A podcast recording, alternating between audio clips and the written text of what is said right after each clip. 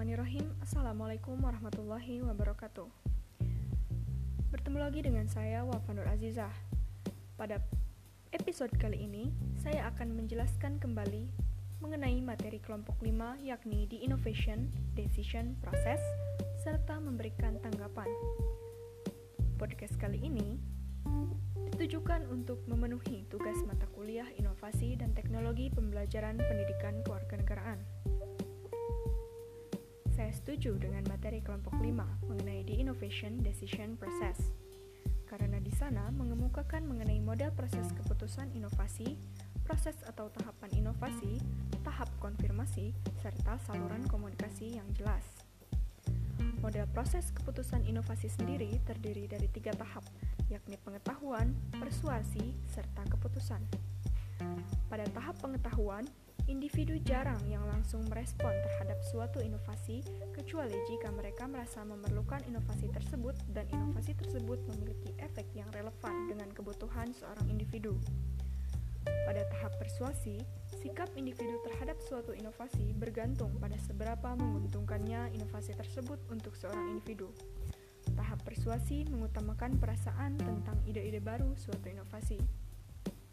Dan pada tahap keputusan, individu atau penolakan terhadap suatu inovasi. Jika menerima dan memanfaatkan inovasi, maka disebut dengan sikap adopsi. Adapun proses atau tahapan inovasi terdiri dari tahap implementasi, akhir implementasi, serta penemuan kembali. Pada tahap implementasi, individu yang mengadopsi inovasi memberlakukan inovasi tersebut secara terang-terangan karena inovasi tersebut baru saja dipraktikkan. Pada tahap akhir implementasi atau disebut juga sebagai rutinisasi dan pelembagaan, kualitas inovasi berkurang karena terpisah dengan ide barunya. Terakhir pada tahap penemuan kembali, inovasi yang telah ada disalin dan ditiru dalam lingkungan yang berbeda. Ada pula yang disebut dengan tahap konfirmasi, Tahap ini diperlukan untuk mencari penguatan atas keputusan inovasi yang telah dibuat yang terdiri dari disonansi, penghentian, dan bukti empiris. Adapun saluran komunikasi merupakan satu hal penting yang digunakan untuk menerima pesan dari sumber ke penerima, salah satunya saluran media massa.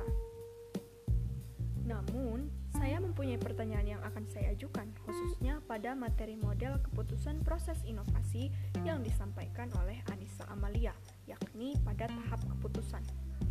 Bagaimana atau apa yang dilakukan jika mayoritas individu memberikan sikap penolakan terhadap suatu inovasi?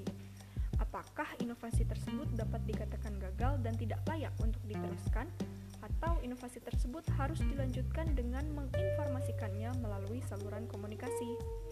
Karena pada kenyataannya, di lapangan banyak inovasi yang pada akhirnya ditinggalkan sehingga banyak orang merasa tidak mau melakukan suatu inovasi karena merasa pesimis. Inovasi yang akan ia buat ditinggalkan pula. Sekian yang saya sampaikan pada episode kali ini. Sampai berjumpa di episode selanjutnya.